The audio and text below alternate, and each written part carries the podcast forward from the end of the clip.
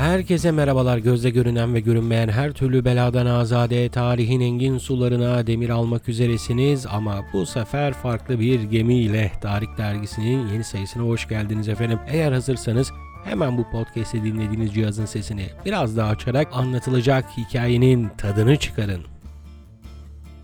Elimden geldiğince günceli takip etmeye çalışıyorum. Günümüzde yaşanan olaylara dair geçmişte neler olduğunun kaydını sizlere aktarmaya çalışıyorum. Bu bölüm yayınlamayı planladığım bölümde aslında farklı bir içerik düşünmüştüm ama yılbaşını takip eden süre içerisinde yaşanan milli piyango tartışmaları nedeniyle karşıma çıkan oldukça keyifli bir yazıyı sizinle paylaşacağım. Günümüzde çok fazla tevatür var piyango çekilişleriyle ilgili, çekileme işleriyle ilgili desek daha doğru olacak. Çıkmayan tutarın nerelere gittiği, ne yapıldığı, ne edildiği hala bir muamma olarak halkın nezdinde, kamuoyunun nezdinde yaşatıyor. Hal böyle olunca da insanların milli piyangoya karşı mesafesi oluyor. Bir güven bunalımı oluyor. Bunu kabul etmek gerekiyor. E, o yüzden geçmişe öykünen ve romantik bir bakış açısıyla ele alan bir adam olarak geçmişte bu işler nasılmış bulduğum dergi makalesinden bunları size anlatacağım efendim. Oldukça ilginç şeyler okudum. Bu makalede yine Hikmet Feridun Esteyn yanlış hatırlamıyorsam ikinci bölümde Hikmet Feridun Bey'in bir makalesini sizle paylaşmıştım.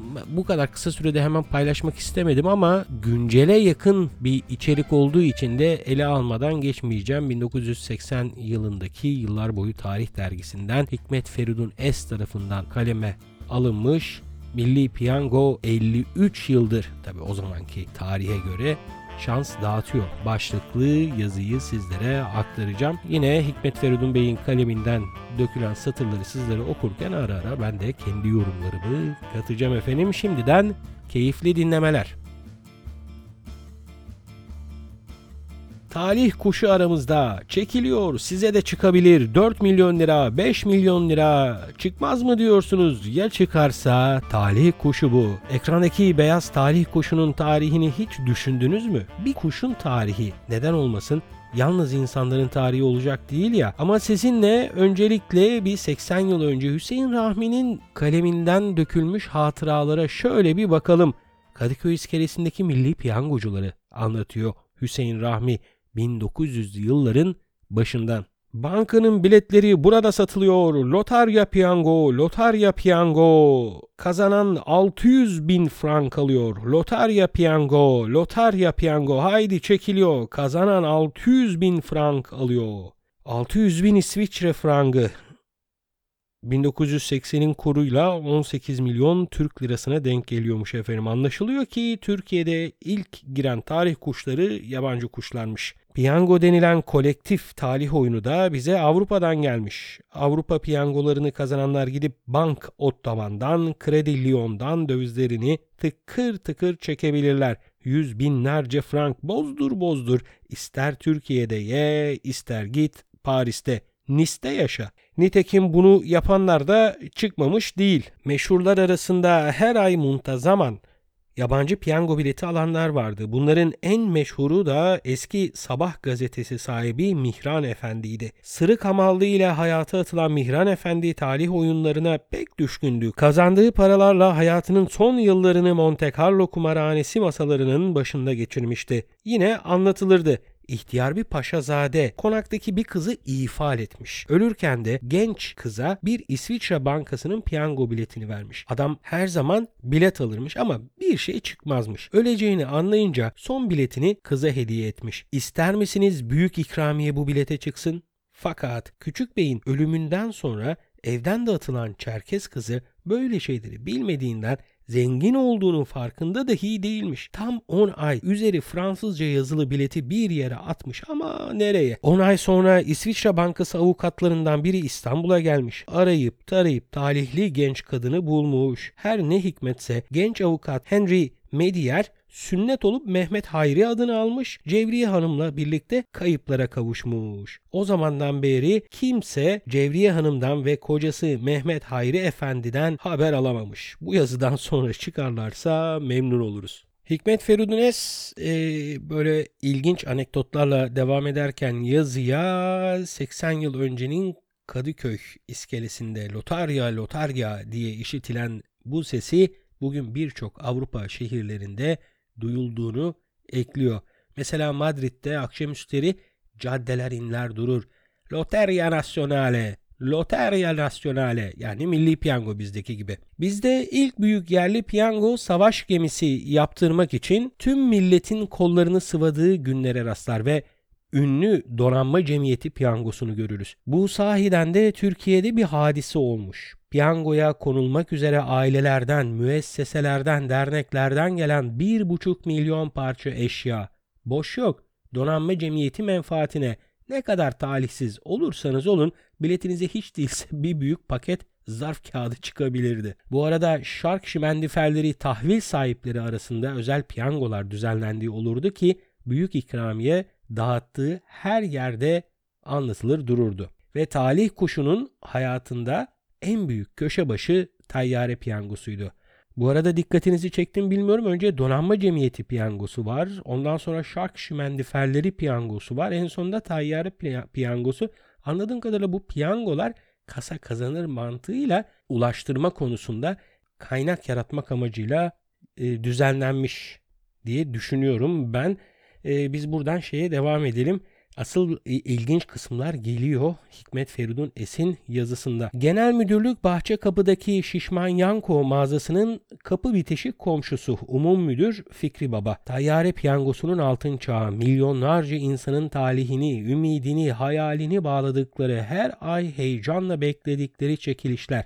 Şimdiki gibi ayın 9'u, 19'u ve 29'unda değildi çekilişler. Ayın 11. ve 12. günleri. İlk zamanlar o kadar kalabalık olurdu ki gazeteciler polis marifetiyle Keşide salonda yani çekiliş yapılan salona duvardan atlayarak alınırdı. Ayın 11. günü yapılan çekilişten sonra İstanbul sokaklarında feryatlar dolaşırdı. İkinci baskı, talihlileri yazıyor, talihlileri yazıyor. Evet, ayın 11. günleri birçok gazete muntazaman ikinci baskı yaptığı günlere denk gelirdi. Yılbaşı gecesi olduğu gibi. Çekilişler Beyazıt'ta Zeynep Hanım konağının bahçesindeki Salaş konferans salonunda yapılırdı. Bu arada ara vererek şunu belirteyim. Bu Zeynep Hanım konağı günümüzde İstanbul Üniversitesi Fen Fakültesinin olduğu yer. Yanlış hatırlamıyorsam Fen Fakültesi olması lazım. Onun orada bir konferans salonu varmış. Herhalde Zeynep Hanım konağı kullanımı terk edildikten sonra olmuş. Bu arada bu Zeynep Hanım diye bahsettiğim meşhur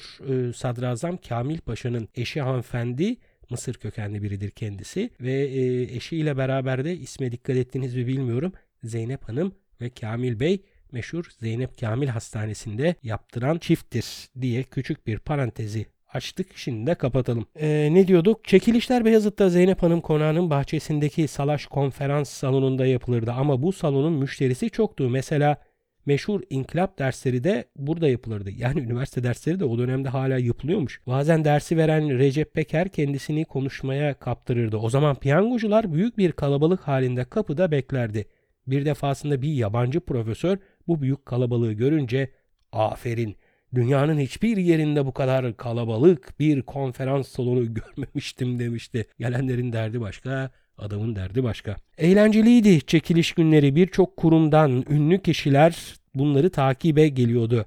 İstanbul Başsavcısı Hicabi'den tutun da Ayasofya Müzesi Müdürü Feridun Dirimtekin'e kadar hemen hemen bütün piyango bayileri Halk arasında bu piyango bayileri bayağı şöhret olmuşlardı. Her zaman başörtüsüyle Eminönü'ndeki minik dükkanını adeta elbise gibi giyen Nimet abla ve vefakar kocası İsmail Bey müşterileri biletleri kendileri çekmez onlara çektirdirdi. Nimet ablanın uğurlu elinden alınan biletin numarası da bakılmazdı. Çekiliş sonuna kadar. Yılbaşı çekilişinden bir akşam önce Nimet ablanın önünde bir talih kuyruğu uzardı. Bunu biliyorsunuz hala devam ediyor. Yılbaşı e, arifesinde sıklıkla karşımıza çıkıyor bu ama o dönemlerde insanları piyango biletinin günah olduğundan dolayı caydırmaya çalışanlar var mıydı onu da bilmiyorum işin açıkçası. Babacan bir kadın olan abla ile kocası bu işten iyi kazanmışlardı o kadar ki Nimet abla piyango bileti satarak kazandığı parayla Esentepe'de bir cami yaptırmıştı. Nimet ablanın hemen yanında tek kollu Cemal Bey'in küçük dükkanı varmış. Hanımıyla beraber otururlardı burada. Onun da eli uğurlu sayılırdı. Hatta bir bilet Nimet abladan bir bilet de tek kolludan alanlar olurdu. Köprünün öbür ucunda bu Galata Köprüsü tabii ki Cenyo Birahanesi'nin omuz başında Uzun Ömer'in ilk dükkanı. Gittikçe uzayan Ömer durmak bilmiyordu. Bu herhalde kuyruktan kaynaklanıyordu diye düşünüyorum. Ama en ilginci gezici bayiler arasında e, en tanınmışı olan Cüce Simon'muş efendim. Saraydan çıktığı söylenilmiş Cüce Simon'un. Büyüklerden tanıdıkları varmış. Mesela Falih Rıfkı Atay onun için bir yazı bile kaleme almış. Her gün iki cebine deste deste doldurduğu biletleri 1-2 saat içinde satıp bitirirdi. Kazancı hakkında o kadar masal rakamlar rivayet edilirdi ki hırsızlar kendisini soymaya karar vermişler. Bir gece eve girmişler. Cüce Simon da minik bir aslan gibi pataklayarak evinden kovmuş efendim. Gezici bayilerin yavaş yavaş Beyazıt'taki Leblebiciler Sokağı'na yerleşmeye başladığı görülmüş 1930'larda, 40'larda, 50'lerde eski Leblebiciler Sokağı adeta talih sokağı olarak anılır olmuş. Dedikten sonra Hikmet Feridun Es e, biraz da çekilişlerin nasıl yapıldığını anlatıyor. Çekilişlerde sadece iki dolap kullanırdı. Yani günümüzde her rakamın çekildiği 6 tane farklı e, dolap değil o dönme dolaplardan bahsediyor. İki tane dolap olurmuş. Büyüğünde bilet numaraları olurmuş. Küçüğünde mükafatlar. Evvela büyük dolaptan bir fiş çekilirdi. Diyelim ki 4, 4, 5, 6, 5, 4. Sonra da mükafat dolabından bir fiş. Ne çıkmış? 30 lira diyelim ki o dönemin parasıyla mükafatlar dağıtılırmış. Yani şimdi noterin belirlediği çekiliş sırasına göre değil o anda dolaplar dönmeye başlıyor. Bu dolaplardan birinden numarayı diğerinden de mükafatı alıp talihlinin ne kadar kazandığını belirliyorlarmış. Fişleri halk arasından çoğunlukla kız çocukları çekerdi. Çikolata renkli mini mini bir kız vardı ki yıllarca Türkiye'nin talih trafiğini idare etmişti. Şimdi torun torba sahibidir sanırım. Büyük ikramiyenin kendi sattıkları bilete düşeceği ihtimali karşısında büyük bayiler ellerinde deste deste gıcır gıcır yepyeni paralar bulundururlardı. Talihlinin kim olduğu anlaşılır anlaşılmaz hemen bayiler, gazeteciler doğru talihlinin evine giderler, resimler çektirirlerdi. Bandajları açılmamış deste deste paranın önünde Nimet abla bir eliyle talihlinin elini sıkıyor, öteki eliyle de piyango kazanan bileti alıyor. Demek ki böyle anında teslim bir e, uygulama varmış o dönemlerde. Çok kez de talihliyi bulmak pek güç bir durumdu. Bir, bir keresinde en büyük ikramiyeyi kazanan adam kendisine büyük para çıktığını akraba ve yakınlarına çaktırmamak için tam 5,5 ay saklanmış efendim. Çekilişlerde enteresan şeyler de oluyordu. ben bunu okurken çok güldüm. Ee, bilmiyorum hani aranızda bunu bilen var mı? Mesela bunu e, meşhur kapı hikayesi diye kaleme almış Hikmet Feridunes adam kaybolmasın diye biletini oda kapısına yapıştırmış. İkramiye çıkınca da büyük kapıyı sökmüş, hamalın sırtına vermiş, her adımda bir aman dikkat kamyonun altında kalırsan yandık gitti dermiş. Böylece gelmişler Şişman Yanko pazarının üstündeki Milli Piyango Müdürlüğü'ne bakmışlar bilet tamam adama parası ödeneceği zaman bir yetkili olmaz demiş. Biz biletin sadece bir yüzünü görüyoruz ya öteki yüzü hemen sıcak sular getirmişler. Bilet bir yerinden çıkarılmış adam da parasını kapısını alarak evine dönmüş. Fakat en güzel hikaye arkasında erkeksiz dört kız bırakan memurun hikayesi. Adam öldükten sonra elbiselerini satarlarken bir de bakıyorlar ceketin cebinden bir tayyare piyangosu bileti büyük ikramiyelerden biri çıkan biletmiş efendim bu. Bilet değil tam anlamıyla Hızır'dı onlar için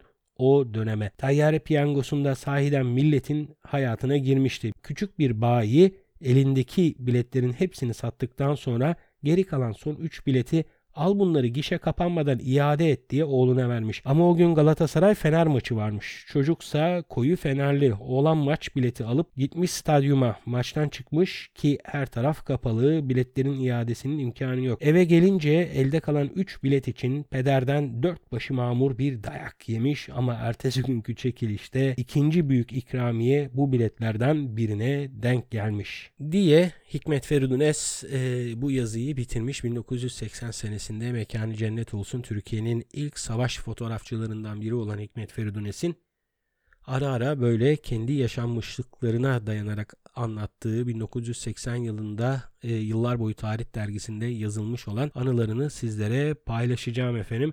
Bunu umarım beğenmişsinizdir. Güven en önemli şeylerden bir tanesi. Güveni yitirdiğiniz zaman o binayı yeniden inşa etmek eskisine oranla çok daha zor oluyor. Galiba içinde bulunduğumuz durum da biraz bununla ilgili. Daha yılbaşından önce herkesin arasında bir takım dedikodular öyle veya böyle dolaşırken yılbaşı gecesi çekilişi takip eden süre içerisinde çoğu insan ben demiştim diye sayıklar oldu. Umut edelim ki güvenin yeniden tazelendiği, inşa edildiği ve kurulduğu günlerdeki gibi heyecanıyla beraber Türkiye Cumhuriyeti'nin güven algısı yeniden kısa zamanda tesis edilir diye bu hikayenin kıssasını da böyle bağlayalım.